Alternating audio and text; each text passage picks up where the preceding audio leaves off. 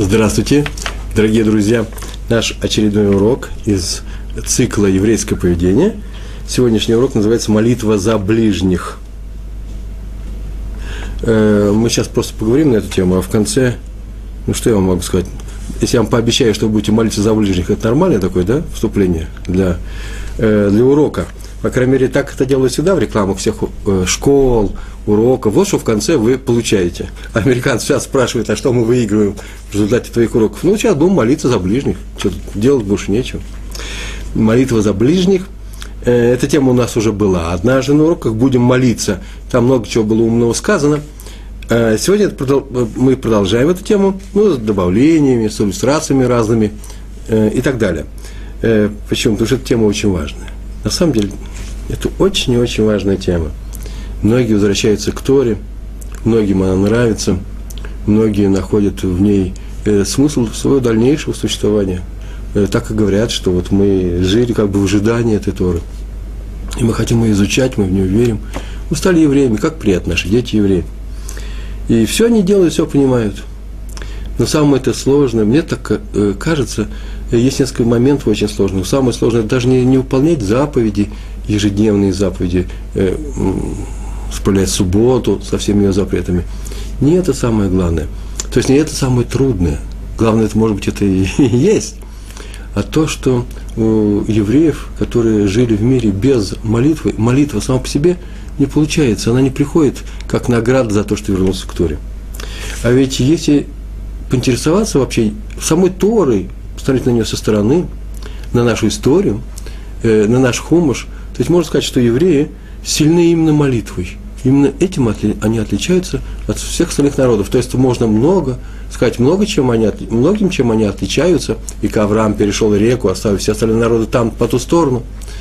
Э, а мы по эту сторону э, многим чем отличается. Но вот одна из этих отличительных э, наших сторон именно молитва. Между прочим, как вы понимаете эту фразу? Авраам перешел через э, реку, и мы стоим по одну сторону, а все остальные нам машут с другого берега.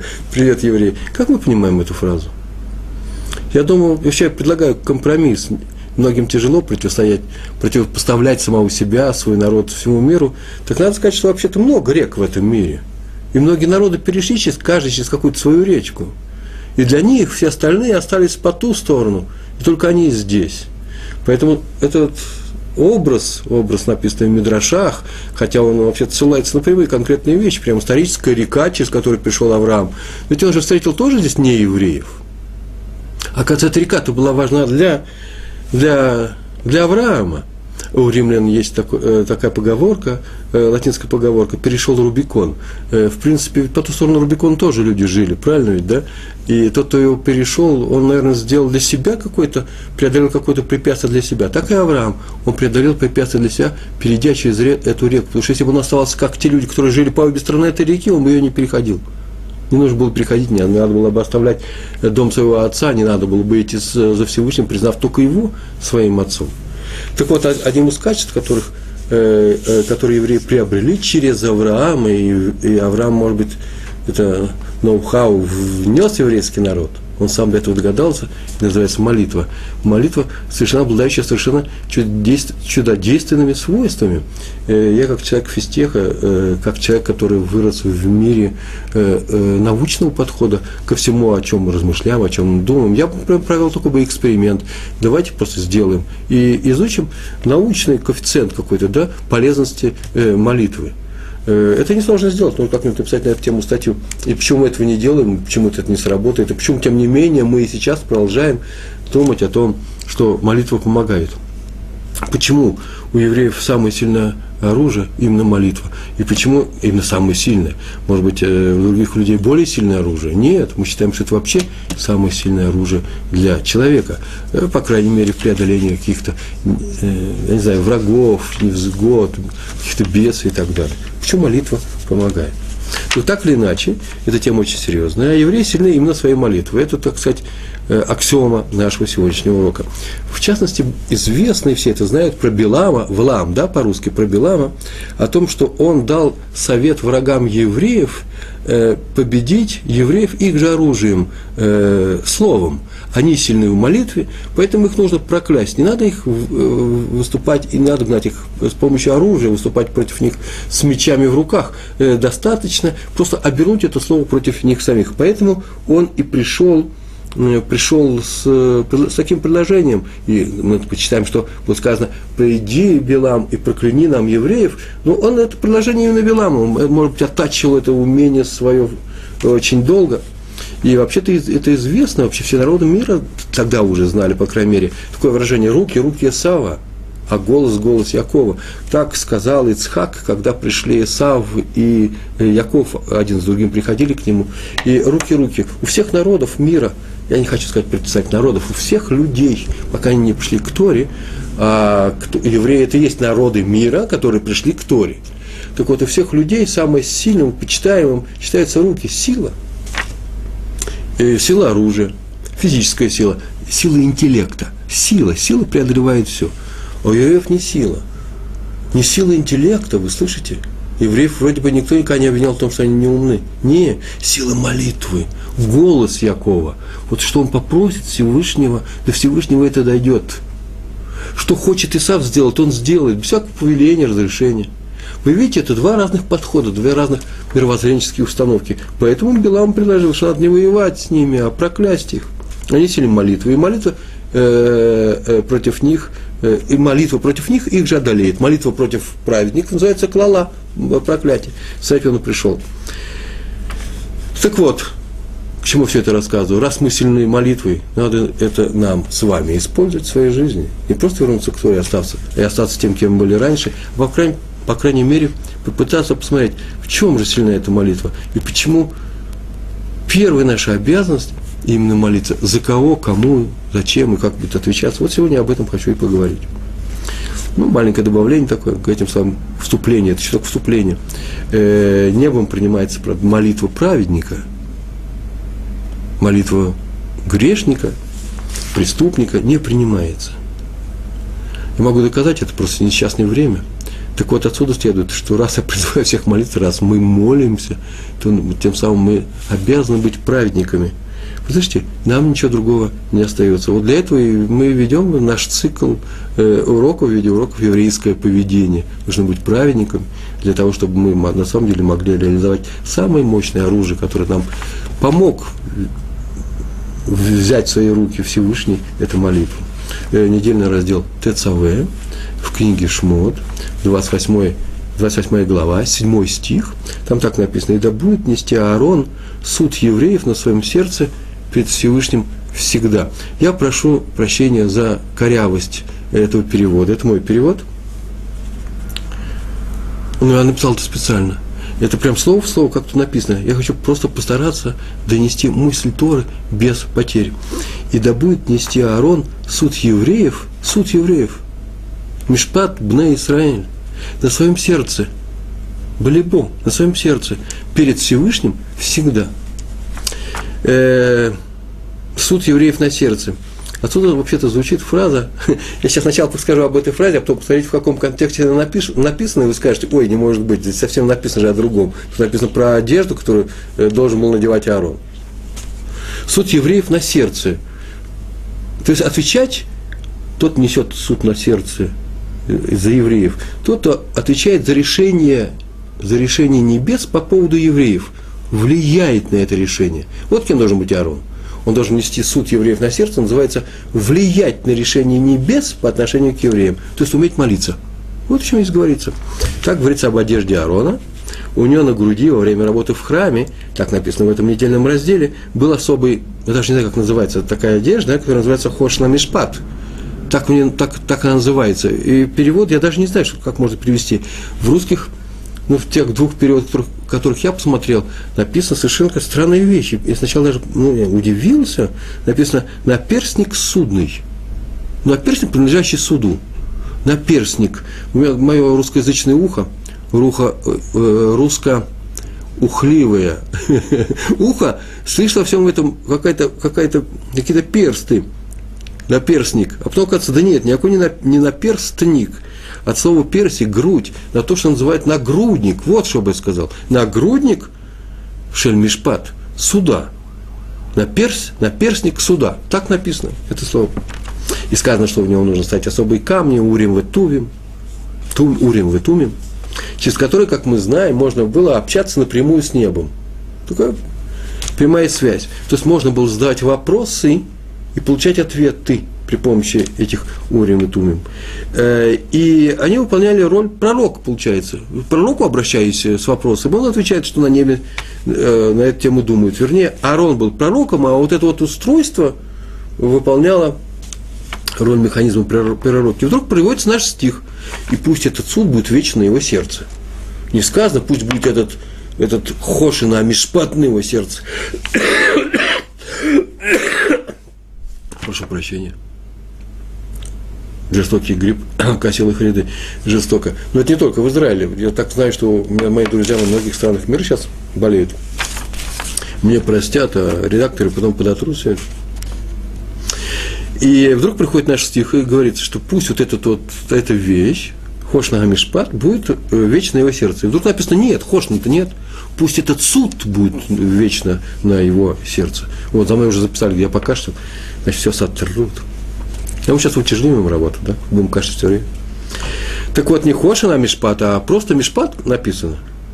То есть, Аарон, будучи главным священником всех евреев храма, он обязан не просто носить постоянно эту часть своей одежды, он постоянно должен заботиться о благополучии народа. Должен все время за него молиться. Так написано в этом предложении. Ну а раз так, то, наверное, и нам, у нас это такая обязанность. Сейчас даже скажу, как это, как это следует. Сфорно написал известнейший комментатор, написано, чтобы он молился за них, дабы они выдержали суд небес. Потому что суд небес не всегда не выдерживает. Нужно попросить. У евреев вообще каждый суд, он басманный, знаете, да? Мы сами, э, есть та власть, которая просит там э, смягчить приговор. Прямо здесь снизу он несправедливый. Мы просим несправедливый суд. Мы просим, называется, милосердие. Милости мы просим в свой адрес. Вот чем должен был заниматься Аарон. А для этого он сам должен был быть милосердным и э, любить людей. Сфорно, э, э, согласно вот выражению, которое написал Сфорно, нужно, чтобы он молился за них, дабы выдержали суд небес. А мудреца добавляет, отсюда мы видим, чтобы, он, чтобы Аарон молился за евреев, надо их проблемы и нужды всегда носить в своем сердце. Только тогда, только тогда ты можешь обращаться к Всевышнему с просьбой простить их. Если эти нужды, если то, что в чем живут евреи, все это находится в твоем сердце. Вот такое вступление затянувшееся. А у нас еще несколько историй, сейчас их расскажем, а потом посмотрим, каким выводом, выводом мы придем. И уж мне, извините, раз мы придем к этим выводам, придется так поступать. Потому что все остальное нечестно. Нельзя ходить на уроки, кивать головы и говорить, да, интересные у вас законы в химии, и оставаться при этом все время физиком. Когда-то надо посмотреть на мир и с точки зрения химии, раз мы ходим на химию. Это еврейское поведение. Надо попробовать молиться. Причем молиться не автоматически, как у нас это часто получается, и у меня это часто получается. Как то, нужно остановиться – и сказать, а что я сейчас делаю в эту секунду, что я сейчас делаю? Там-то ждут, наверное, немножко другой молитвы, может быть. Может, по-другому что-то. И что добавить для этого? А для этого нужно добавить сверхзадачу по Станиславскому. Не просто произнести роль, которая дана была актеру. Режиссер сказал, вот смотри, написал тебе драматург твою роль, и ты сейчас выходишь, и зевая кричишь, быть или не быть. Ты хоть понимаешь, что означают эти слова? Я сейчас придумал роль. А какая роль? Да очень простая. Сейчас ты, говоришь последнее слово перед казнью. Подсудимы последние слова ваши. И он не знает, что сказать. Вдруг прокурор говорит, ну ты понимаешь, что последние слова? Ты хоть понимаешь, что сейчас ты не будешь? Вдруг он смотрит на прокурора и говорит, быть или не быть? Так это же вопрос. Это еще вопрос. И надо хвататься забыть. Надо подумать, надо ли быть. О, это задача называется. То же самое я предлагаю здесь сейчас. Посмотрите, какая у нас задача, что, о чем нужно думать или какая должен быть э, базис э, нашей молитвы. Что мы хотим? Утверждение очень простое, чтобы я не темнить, а чтобы сразу все сказать в открытую. Молиться может только тогда, когда твое сердце полно любви к евреям. А оно не может наполняться любовью к евреям во время молитвы, а когда я иду на молитву или иду после молитвы, я в это время их не люблю. Так не бывает. Сердце, оно не, не умеет само себя обманывать, и тем более там на небе кого-то обмануть не получится. А э, это единственное свойство, ну не единственное, а единственное, одно из самых главных требований к молящемуся. Если кто-то произносит что-то без, без любви и боли, так я скажу, ничего не получится. Насчет боли поговорим еще, ладно? А без любви вроде бы это еврейское поведение. Раби Ихель Мейер из Густина. Э, есть такое хасидское направление, густинские евреи, по крайней мере, Раби Мейер из Густина, Адмор из Густина был известным человеком, он был святым человеком. И читал всю свою жизнь, вот очень интересная фраза, прочитал, пожалуй, только про него. Может, все про кого-то, но про него уж точно было написано, что свою жизнь он считал принадлежащей не ему, а всему еврейскому народу. Это собственность еврейского народа. И всю жизнь он так жил, исходя из этого э, правила – это не просто слова, в каждом своем действии, так написано в тех книжках, которые э, я читаю, которых мы читаем, он это доказывал э, просто на, практи, на практике, что он думал и делал и жил только для евреев. Э, я понимаю, конечно, когда хасиды или еще какое-то движение любит своего лидера, они могут много про чего про него сочинить, любопытного, интересного, чего еще не было сочинено про других людей. А вот я смотрю на такие фразы, вот в данном случае э, про раби из Густина, и вижу из тех вещей, которые про него написаны, что так, это и было видно, этим они и жили. А именно, по, очень конкретные простые дела.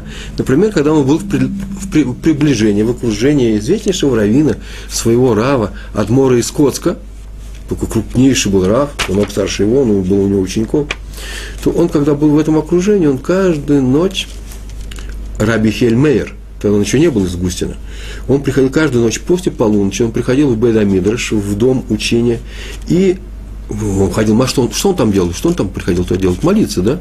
Так он там собирал все книги, которые были развалены на всех столах, и клал их по полкам в течение нескольких лет, каждую ночь, для того, чтобы люди не утруждали себе, когда утром будут искать свои книги, чтобы сразу приступали к учебе.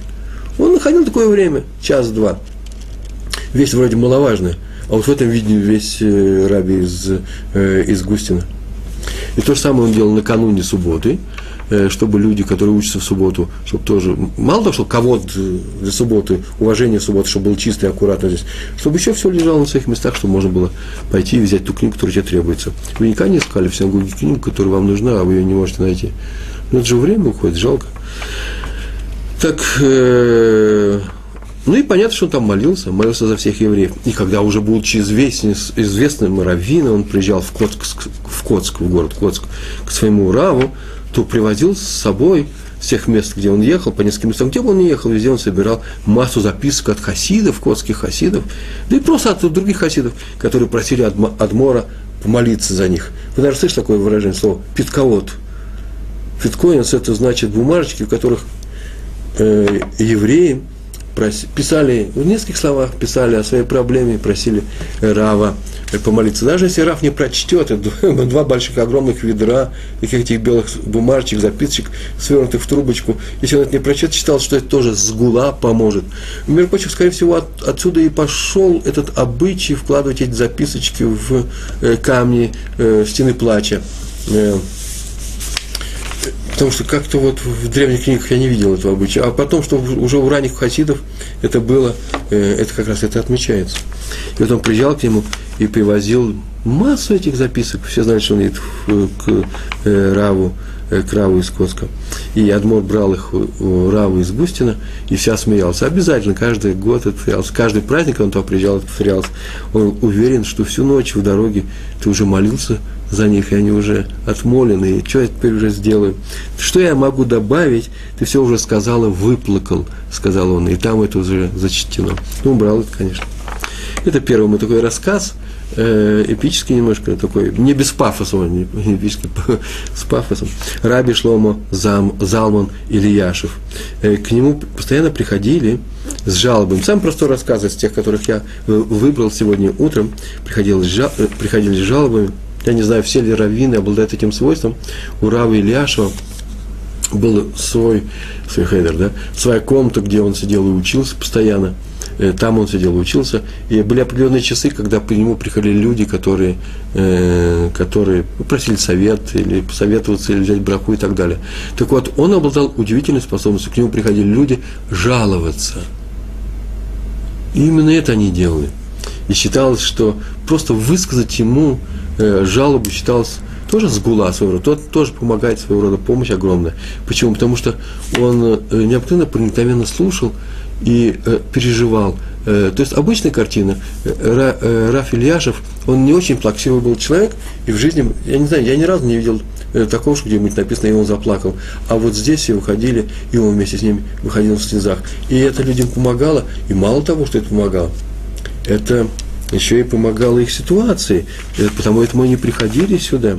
А к чему все это рассказывает? Дело в том, что э, утром он учился, потом он принимал людей, и уже где-то днем он шел есть. Он шел перекусить на кухне что-то, садился кушать, и его ближний так рассказывал, каждый раз говорил, столько горя я вижу сейчас в еврейском народе, и столько несчастных случаев, кто-то болеет, у кого-то тяжелая ситуация, и много что происходит, и горя очень много. Я с ними всеми переживаю. Разве можно есть в, так, в такие секунды такого горя у нашего народа? Можно кушать разве? Так он говорил вслух. То он говорил, ну я ничего не могу сделать для того, чтобы жить, для того, чтобы выполнить заповедь, быть живым, э, мне приходится заповедь жить, мне приходится есть. Он как бы, как бы извинялся перед людьми. Потом шел, шел и тихо читал Таилим. Про него почему-то написано всегда, что Таилим он читал тихо. Я не знаю, насколько нужно тихо, надо вроде бы произносить э, слова Таилим, э, псалмов э, в, своими устами, своими губами, и какой-то звук должен быть. Э, для этого, между прочим, мы и издали, вот издаем сейчас, издали несколько переводов, где э, Таилим царя Давида написаны параллельно с фонетическим э, корпусом, где можно читать, по крайней мере, для тех, тем людям, которые не умеют читать на иврите, читать глазами русскими буквами. А дальше написан перевод. Еврейские тексты, многие молитвы достаточно только и перевод, а Тилем очень хорошо как раз их целебные свойства, их удивительно помогающее качество людям, еврейскому народу. Для этого царь Давид считается и написал их, э, выражается в том, что их нужно произносить в том виде, как они были произнесены царем Давидом. На тему, э, на каком иврите они были произнесены, на ашкеносском или на сефардском, сейчас я это дело не обсуждаю. Могу сказать, что ни на том, ни на другом по крайней мере, на уровне произношения большинства э, сомнительных слов, которые да, сейчас между нами расходятся. Но там есть определенные правила э, грамматики и произношения, которые соблюдаются всегда, начиная с, с первейших времен. Их тоже нужно знать и не нарушать.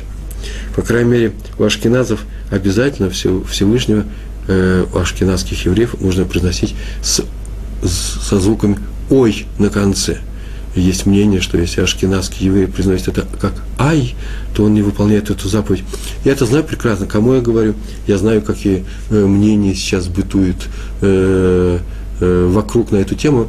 Я знаю целые движения есть, которые для ашкеназов прописали писать, э, говорить «ай». Я не спорю с этим. Я сказал, что есть такое мнение, ни больше, ни, мен, ни меньше. Я всю жизнь просил как «ай». Я изучал э, иврит ульпанский, ульпанский, какой иврит мы изучали во время отказа. Ну вот тот иврит, на котором вроде бы говорят на улицах, приближенный к этому э, ивриту, если говорить о культурном, да, приличном иврите. А э, потом пришлось переучиваться. Но это что, не значит, что все должны брать пример с тех семей, которые делают это, как я, живя в такой среде.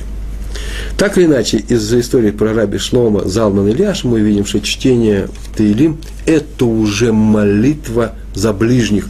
И когда кто-то приходит к большому праведнику и просит, помолитесь, пожалуйста, Рэбе. Вот какая у нас история случилась, и Рэбе плачет с ним. И говорит, я обязательно помолюсь, идет молиться. Мне написано, что идет и молится. Какую молитву? Много разных молитв. Молитв есть. Э, один из них просто иди и читать. Ты илим, ты илим читать с Э, с определенной кованой, с определенным намерением в душе, может быть, даже не персифицируя, не говоря, э, дай рабу Божию Василию, а извините, Ефраиму, э, жену э, и так далее, хорошую, чтобы не ходил у нас, как неизвестно кто, не женатый до 40 лет, ужас какой. Так вот, продолжаем дальше. Следующая история про раби Авраама Ланду, Адмора из Трикова. Сегодня у меня одни Адморы. Он рассказал, в общем, у меня не монотонный голос, нет, я так говорю на одной ноте. Он рассказал про одного кардинского хасида. Смотрите, история, известнейший человек, Адмор из Трикова, известнейший хасид. А вот эту историю, это он все рассказал. Для чего? Мы о нем говорим, о том, что знать, что не знаем, вот все ссылки на него. Придумал он или не придумал, ничего не знаю. Потому что я иногда боюсь что-нибудь сказать. Вот здесь не участник. А история хорошая, мне показалось, мне она понравилась. Про одного кардинского хасида. Видите, не стриковского, а кардинского. Поскольку раньше был стриковских больше, чем кардинских, а сейчас наоборот, то я сейчас просто рассказываю э, любителям кардинского хасидута, что вот эта история произошла с, э, с одним из, э, из членов их великого клана. Этот человек, хасид, был э, торговцем. Торговцем, он торговал. Молодец. И оказался он однажды по делам в городе Вена, в еврейском городе Вена, там было, всегда было много евреев, и жизнь кипела, и много было хасидов, потом приехал до последнего времени. Что-то вдруг с австрийцами потом случилось, у них какой-то триггер перегорел, и все кончилось. И сейчас, между прочим, возрождается жизнь религиозная в Вене. Ну, вы же понимаете, да, по каким лекалам все это делается, и кто все это делает, и как она творится. Там была немножко другая жизни. И он э, увидал, что ему придется остаться в большом городе Вена, столица Атаманской, нет, как не Атаманской, Австро-Венгерской империи. Огромный город. Вы были в Вене, хороший город. И что-то придется привести субботу, ну, деваться некуда, и он пришел к среду к Адмору из Черткова. Адмор из Черткова, тоже четвертый Адмор в наших двух рассказах, э, Раби Сройль, и попросил у него молиться в общину его, э, в субботу в, э, в его общине, в его Беткнесет, в его Шур, помолиться с ними. Он, там он останется.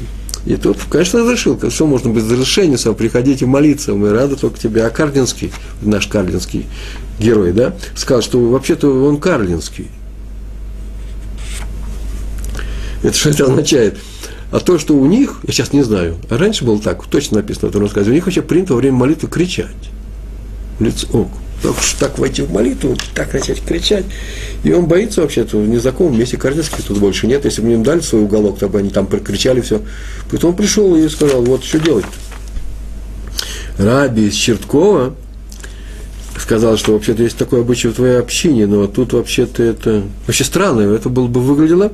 Поэтому молитве надо молиться, а не кричать. Лучше из самого сердца, это означает сосредоточенно и негромко, из самых глубин сердца надо молиться. Это и называется криком. Когда сказано было, закричали евреи в Египте. Они же не закричали, может, они как раз очень тихонько это сказали, потому что, может быть, там, э, как, не дай бог, э, в Германии в известных годах запрещали после э, 11 часов вечера или 9, когда у них там комендантский час наступал, запрещали кричать. Расстреливали, может быть, сразу. Поэтому они закричали сердцем. Мне, знаете, я так много слов говорю. Раби Чертков сказал, кричать, и сердце не кричат. И сердце кричат больше, чем кричат. Ну, хотя согласился. То все было написано на фраза. Сосредоточенно и негромко. Настал суббота, он молился со всеми, он пришел и со всех сил терпел. В нужных местах закричать, но не кричал он. Молился, молился, но когда дошли до Нишмат Коль Хай, утренняя молитва, к концу Сакайда Зимра, перед Шма, ну, стал кричать во все горло. Ну, будь что будет, но он уже не может. И он прокричал все это. Нишмат Кульхай. А давайте я вам сейчас перевод додам этих слов. Что он там прокричал-то? Это мой перевод.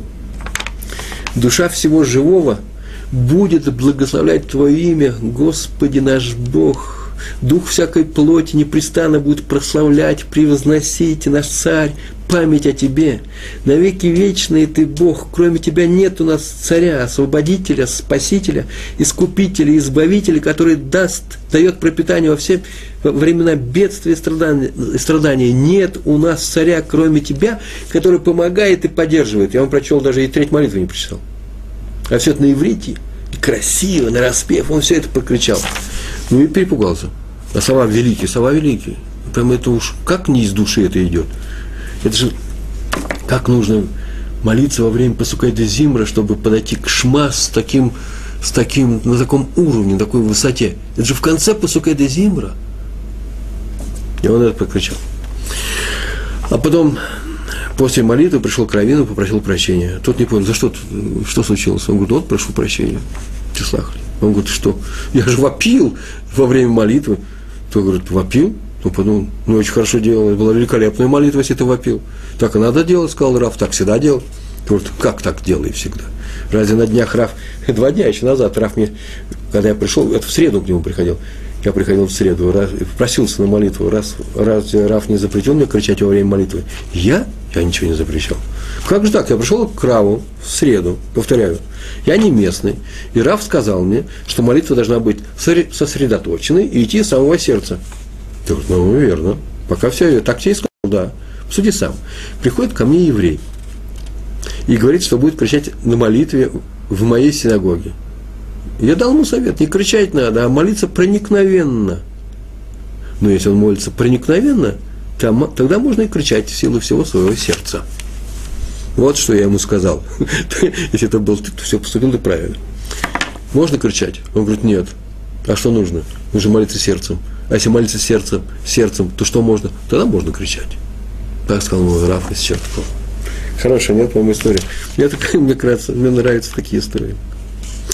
Так и у нас с вами главное в молитве это не каким внешним образом, а каким внутренним образом. Это главное в молитве. Сейчас скажут, ну прям так мы и молимся, правильно? Вот мы берем молитву и молимся. Я там внутри что-то думаю, переживаю. Ой, захожу я в комнату, там сидят 10 русскоязычных евреев, и тишина.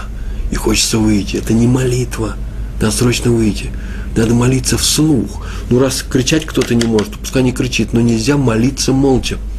Я говорю, да ладно, он же знает, он же знает, что у нас в сердце происходит. Поэтому молитесь громко, потому что он знает, что в вашем сердце происходит. Потому что тот, кто молится про себя, у того в сердце ничего не происходит.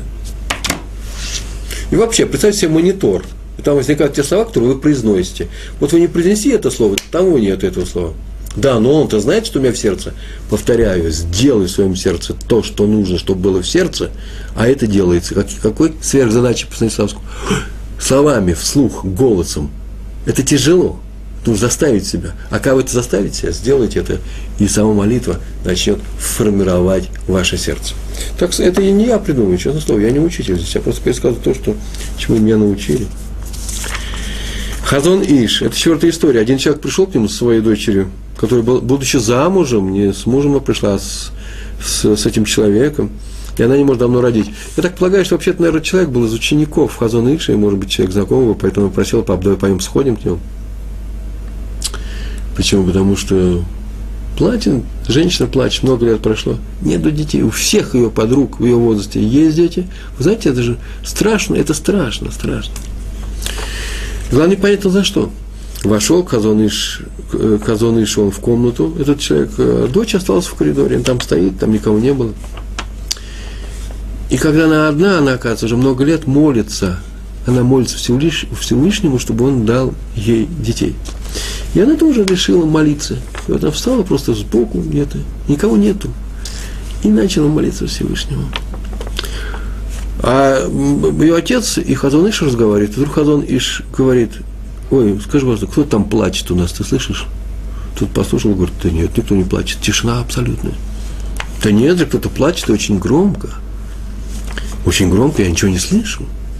Хазон, выш, Хазон Иш вышел, видит там, там, э, женщину, которая стоит в углу и молится, не произнося ни звука. Он ее пригласил к себе, она вошла, и он ее посадил, дал воды. Я, я добавляю воды. Успокоил это написано. И говорит, ты скоро родишь ребенка. Так случилось. Вся история кончилась. Вернее, там еще фраза была, сказал отец той женщины, когда приглашал Хазон Иш на брит. Вот, брит с Андеком, ребенок родился через год. Вы так молились, что небо услышало ваш голос. А Хазон Иш ответил, не знаю, услышал ли небо мою молитву, но молитву твоей дочери не услышать было нельзя. Ха. А, а этот человек, отец, говорит, ну я же ее не слышал, понял, о чем разговор идет, я же не услышал. Ну, на что Хазон Иш отвечает, ты не услышал, да. Это доказывает, что у неба более тонкий слух. Они более воспринимают молитву здесь на земле, чем мы, люди. Такая-то история. Повторяю, теперь несколько вещей осталось у нас. Этой истории у нас еще полно. Ну, какая теория же должна быть. Первое. Надо просить праведников о молитве, чтобы они помолились за то, что у нас происходит. Праведник небо услышит их молитву. Почему? Потому что они праведники, и небо выполняет то, что они просят. Правило такое, у нас же часто мы говорили об этом. Не то, что праведники знают о том, что у тебя родится ребенок, а у тебя не родится, нет такого. Это называется родится ребенок, я хочу, чтобы у тебя родился ребенок. Это называется сила благословения. Мы говорили на эту тему еще, будем говорить, благословение, которое дает цадик, праведник, Талмит Хахам, мудрец, Тор, да, праведник Тор. Первое. Второе. Нам самим нужно быть праведниками по той же самой причине, если мы хотим, чтобы нас услышало небо. Но не всегда же эти все праведники молятся. Сказано, что ворота неба открыты для чего? Для, для слез. И поэтому надо молиться самому от всего сердца. Ибо страдания искупают. Такое выражение. Страдания искупают. То есть человек, который плачет, становится сам как бы праведником. Вы слышите? Почему? Потому что он плачет, страдания его искупаются, они уменьшаются, страдания. Страданиями уменьшаются его, если какие-то неблаговидные вещи и поступки, и получается, что он просто в, опускается в своем маршауте, в своих неплохих делах, поднимается и хороших, он становится праведником. Вы слышите, как работает механизм? Праведников Всевышний слушает, и человек, который платит Всевышний, слушает, почему? Потому что слезами он искупает э, свою не, какую-то неправедность. В смысле молитвы, кстати. Все это работа в смысле молитвы. Есть еще четвертое правило. Правило очень простое. Э, никого не обижай. Хорошее правило, хорошо звучит. Вообще-то мы везде его доказываем, а здесь это э, не доказываем, как, как все мы пользуемся, а здесь прям доказательство. Ведь слезы будут приняты за молитву, сейчас только мы говорили, и поэтому, если мы кого-то обидели, тот заплакал, ему ответится, нас накажут. Нас накажут да, по полному счету, мы рассказывали об этом, как накажут, почему не просто в отмашку ударят, э, получим там с неба оплюху. Нет, не в этом дело. Ну, не так, все интереснее намного. Но, по крайней мере, нельзя обижать человека, который заплакал. Если он заплакал, ему будет дан ответ. То есть ты будешь востребован к ответу. С тебя будет взято за это дело, и тебе придется отвечать за это, тебе придется доказывать, что ты поступил вынужденно, или что ты по правилам поступил. Если во всех случаях человек уверен, что он всегда поступает по правилам, ему хорошо, и я ему завидую – а если в том случае, когда его вызывают на, на суд небес, сейчас говорят, сейчас будешь отвечать по полной программе, вы знаете, одно дело здесь говорит мне все равно, я знаю, что я прав. Другое дело, там отвечать, всем другое дело. Поэтому правило не делает ничего, чтобы другой заплакал. Даже, даже если ты прав. След, следуй этому правилу, совету. Прими этого внимание. Пятое правило. Надо молиться за других людей. Ибо тогда твоя молитва засчитывается как молитва за праведника – вы слышите? Я молюсь о других людях, а это то, что делают праведники. Молитва праведника, как сказал, засчитывается как молитва праведника. Я прихожу к праведнику, прошу, чтобы он помолился за меня. Поэтому, когда я молюсь за других людей, я тем самым исполняю роль праведника. Ведь я взялся за эту роль, я же не себя молюсь. И еще надо молиться о том, что тебе не хватает. За других. За то, что тебя самого нету, если это нет у других. Вот молись за это. На эту тему еще скажем несколько слов в конце. Совершенно удивительный результат у нас получится. Должен получиться, по крайней мере. Я каждый раз, когда выписываю, я удивляюсь глубине еврейской мысли. Ничего так себя похвалил, да? Шестой рассказ, шестой раз, э, пятый таки рассказ, пятый таки рассказ про Раби Мордыхая Шухмана. А, тоже любопытный рассказ. Его жена однажды пришла посетить, посетить Раби Моше Финки или его супругу. Людей не очень старых, родственников, сына Раби Лезера Иуда Финкеля, руководителя Ешивы мира, который тоже там работал, и вообще был пол, полнейшим праведником, она пришла, посетила их и нашла, что они живут в страшной бедности, будучи одним, а он, будучи одним из руководителей Ешивы мир, крупнейшей Ешивы здесь. А его жена, они были подругами, сказала ей, его жена сказала жене Раби Мордыхая Шухмана, что они получают от Ешивы практически вообще все, ну, что нужно на жизнь, на еду, а тратить деньги Ешиву на мебель, на прочие вещи, вот холодильник купить, это им в голову не приходит. И две комнаты очень маленькие. Можно сказать, одна комната перегорожена на две, перегородочка. Только не за скромности, чтобы кровати были отдельно стояли, э, отдельно от входа. Людей вообще не принимают в своем доме в спальне, да? Э, две, э, две кровати должны быть порознь. Ну, все мы знаем, да, об этом надо говорить. А поэтому на эту тему вообще не говорят, поэтому делают перегородку, ширму ставят. Нет никакой мебели практически, нет шкафа для одежды. Вся одежда, э, одежда висит на трех, на двух-трех гвоздях, которые вбиты прямо в стенку, на которой вообще штукатурка уже не было 40 лет. Сколько сделали этот дом. И видно, что одежды практически тоже нет. Вся одежда, которая на них, она видна. И она пошла к его отцу, Реббитсон Шухман, пошла к его отцу Раби Лезару Иуде Финкелю и сказала о том, что его сын живет в страшной бедности и нищете. Умнейший человек, мудрец, праведник. Тот внимательно все это выслушал. Я не скажу, что он сказал, что ой, я и не знал. Все он прекрасно знает. И он сказал, что ладно, сейчас он сделает все, что может. Обещает сделать все, что может. И прям тут же пошел в соседнюю комнату, открыл дверь. И там стал громко читать Тилем. Не тихо, как сейчас только Раби Ляшев нас читал, а громко. Через 10 минут этого чтения вышел и серьезно сказал, что сделал все, что мог. Теперь очередь неба помочь его сыну. И он, оно, конечно же, поможет. Через несколько дней к Раву Моше пришли люди собирать сдаку. И он какие-то грошки дал им. Это сыну Рава Финкеля, у которого дома ничего нет. И сказали, что они распространяют вообще сдаку через лотерейные билеты. Знаете, дают лотерейный билет с, с якобы с намеком, что, может быть, вы что-нибудь выиграете. И берут эти несколько там лир, сколько это было, ну, не, маленькие деньги, и оставляют этот билет. Раби э, Финкель, навряд ли нужен был этот билет, но так или иначе, к нему уже через три дня пришли и сказали, что ваш билет, где у них был записан, никто не знает, выиграл. Выиграла, это была вообще общеизраильская какая-то лотерея, не только религиозная. Э, почему я говорю? Потому что вы выиграли вы квартиру в Батьяме. О, какие были раньше лотереи. Квартиру в Батьяме. Э, почему я говорю общеизраильская? Потому что в Батьяме вроде бы мало было религиозных людей. Это сейчас там весь город ломится от э, э, э, Харидим, да, от досов. А раньше там было их почти, практически не было. Выиграл эту квартиру.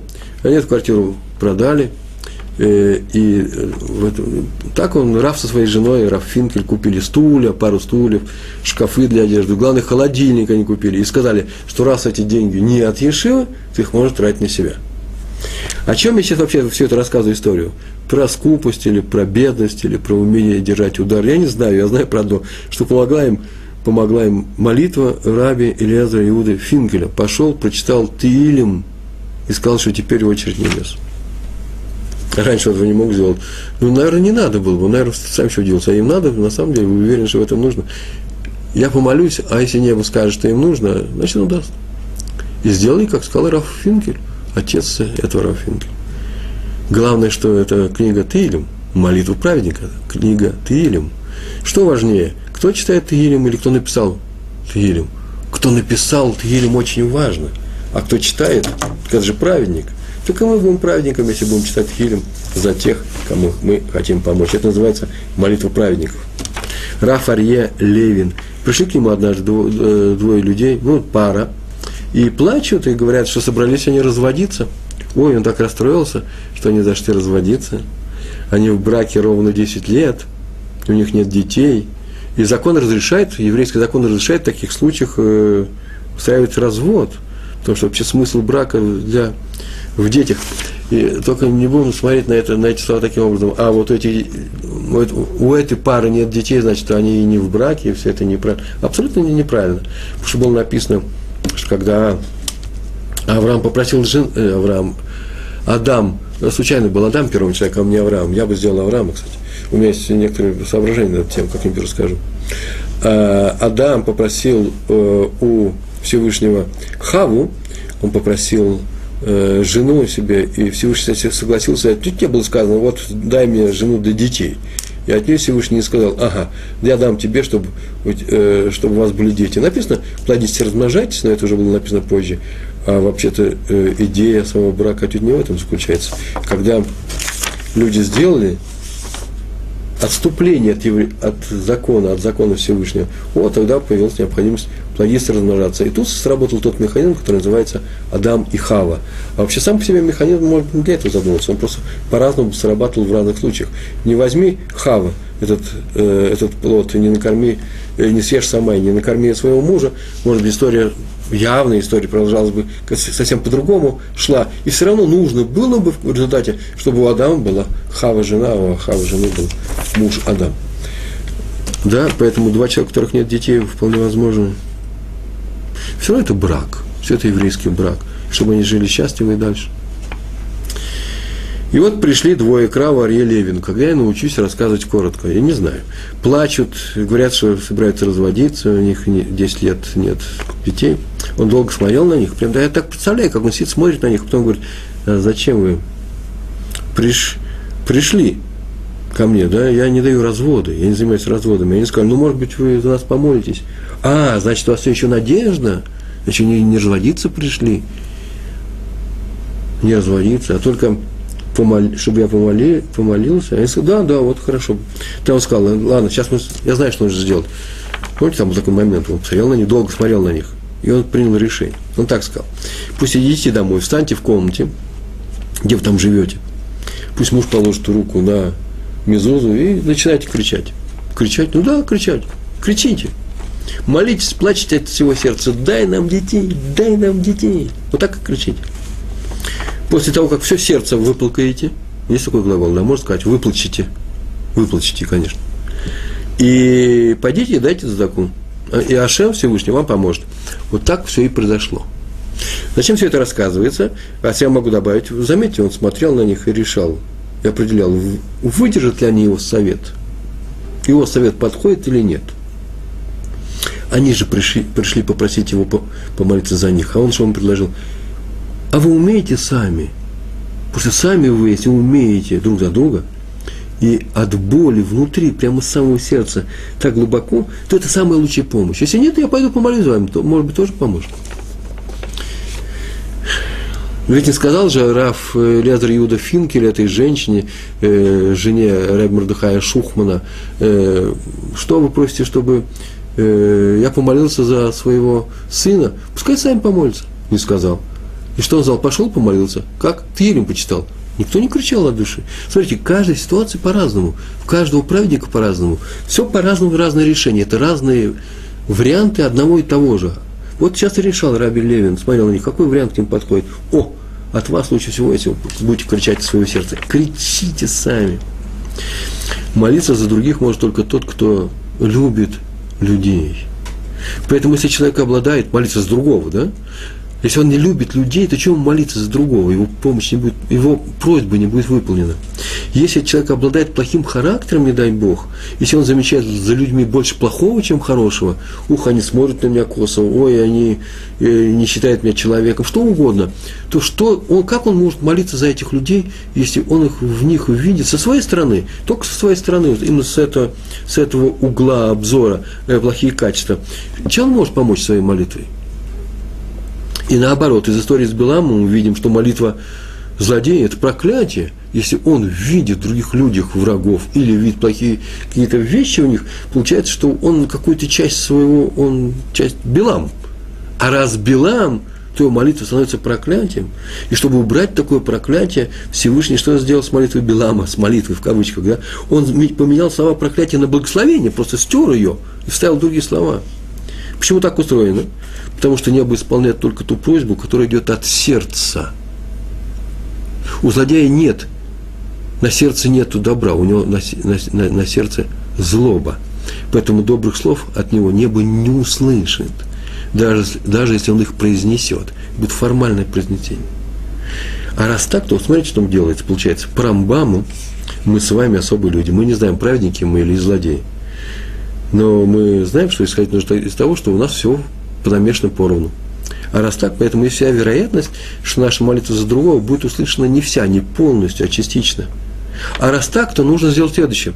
Надо найти у того, нужно найти того, у кого та же самая беда, что и у нас, и тогда мы прокричим про нее изо всех сил, а мы можем это прокричать, почему у нас та же самая беда, и тогда нас услышит, и тогда нам сами помогут. Так, ничего, логично получается. Не надо повторять ничего.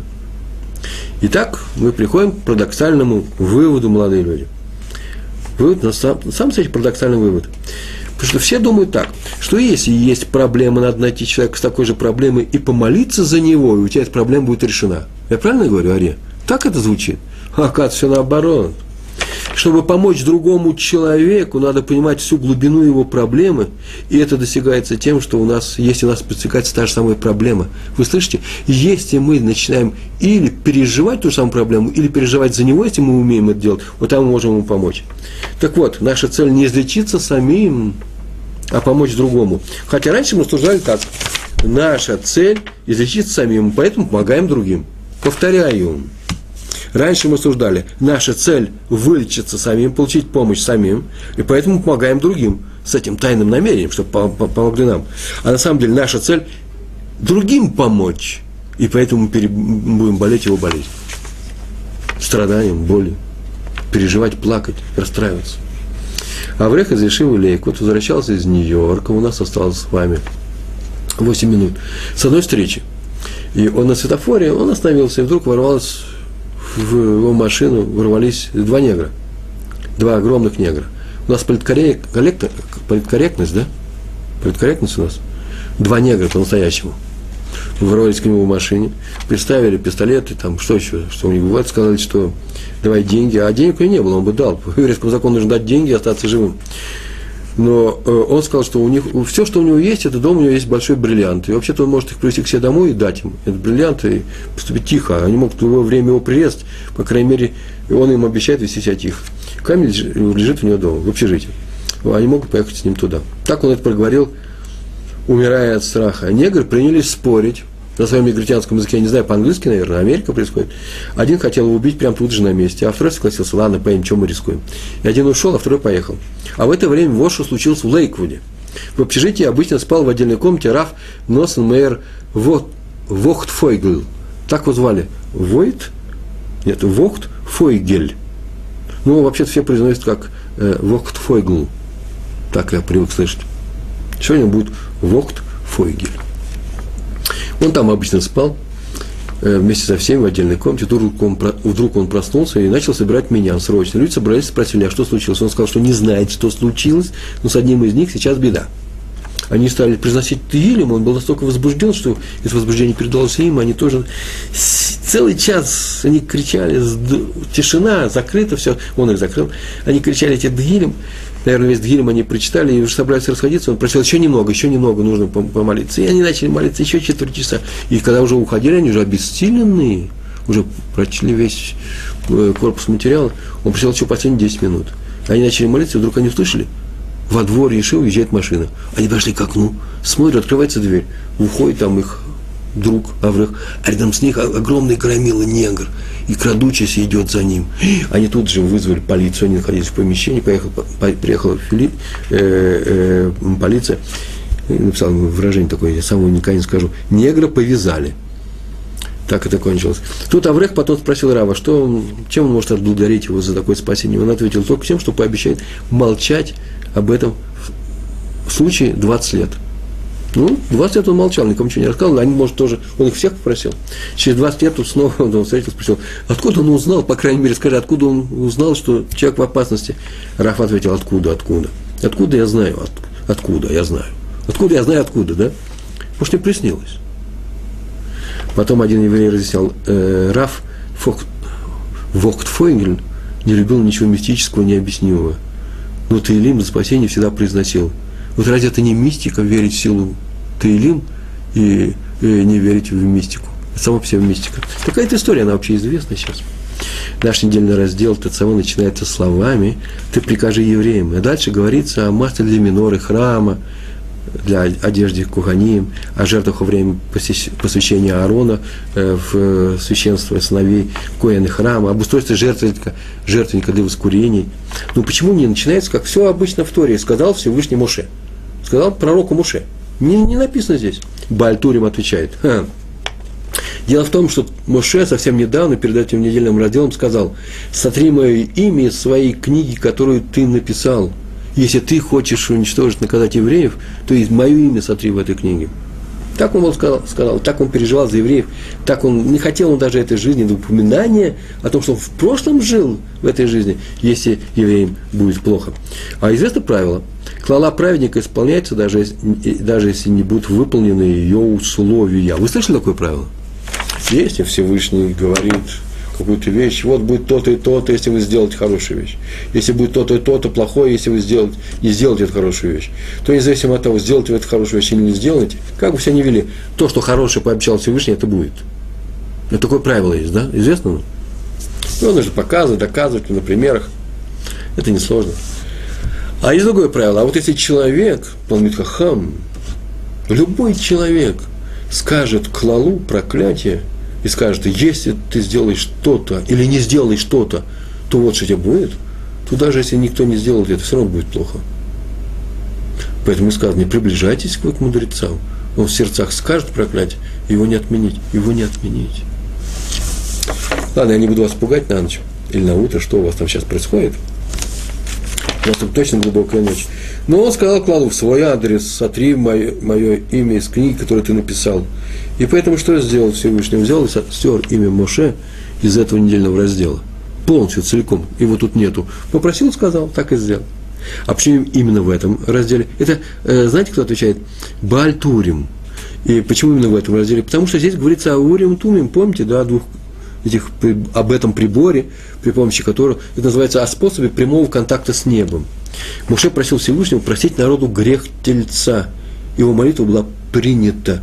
Значит, сам Муше был тем прибором, о котором написано, что этот прибор теперь будет у Аарона, э, а потом дальше будет у его э, сыновей, у священников храма. Э, поэтому в этой главе, именно там, где сказано про этот прибор, и про, как мы говорили, Хошна Мишпат, там имя Всевышнего, э, имя Моше, единственное место, где во всей Торе э, оно не упоминается. Итак, если мы хотим обладать пророчеством, хорошее такое начало за три минуты до конца. Если мы хотим обладать пророчеством, вы хотите, повторяю, надо уметь просить пощады за свой народ. Это правило сегодняшнее. Других пророков не бывает. Если кто думает, что пророк это тот, кто ходит среди народа, суровый обличитель, говорит правду матку, невзирая на личности, всех ругает, то это большая ошибка. Это никакого отношения к еврейскому пророку это не имеет. Пророк тот, кто, пророк тот, кто Нави, переживает за людей, любит их, готов за них страдать.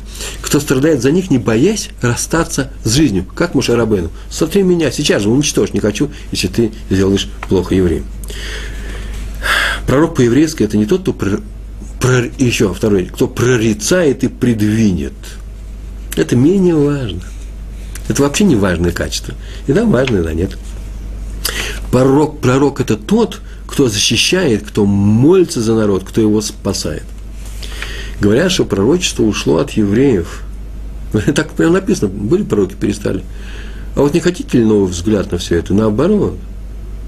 Пророчество только к нашим поколениям и пришло – только мы и стали пророками. Оно проявилось, когда, тогда, когда мы научились молиться за весь народ. Когда каждый еврей стал молиться за весь народ.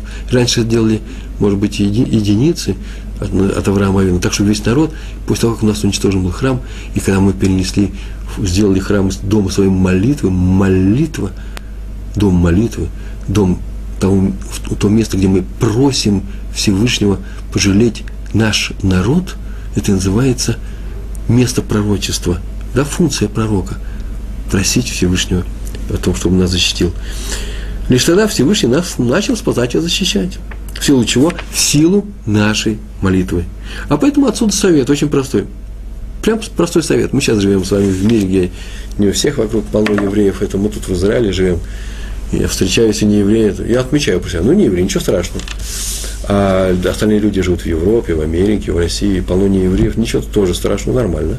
Но, вы меня извините, э, все-таки совет, держитесь поближе к евреям. Вообще поближе к ним, а если они соблюдают, еще ближе. Ну, праведникам особый нужен э, подход. Почему? Потому что не, не вздумайте раздражать праведника, он что-нибудь скажет, мне трудно будет починить. А вот держаться к евреям поближе, это, это совет вообще даже для всех, и не только для евреев, для всех. Почему-то общее. Почему? Потому что те люди, которые хотя потенциальные евреи, ну как, они и нормальные евреи, но они еще не молятся, у них потенция есть такая молиться. А те, которые молятся, тем более, они просят Всевышнего о спасении других людей. Они несут функцию помогать этому миру. Общая молитва еврейская – самый надежный и единственный наш Спаситель. Не на небе, наше спасение, а у нас в устах наша молитва. Поэтому самый простой совет я могу дать в конце, это делаем мы здесь, в Израиле, это делают многие религиозные евреи, это делаю я. Молитесь за всех, молитесь за, э, со всеми евреями за наш народ. И так Всевышний нас никогда не оставит. Большое вам спасибо, всего хорошего, успехов и удачи. Шалом, шалом.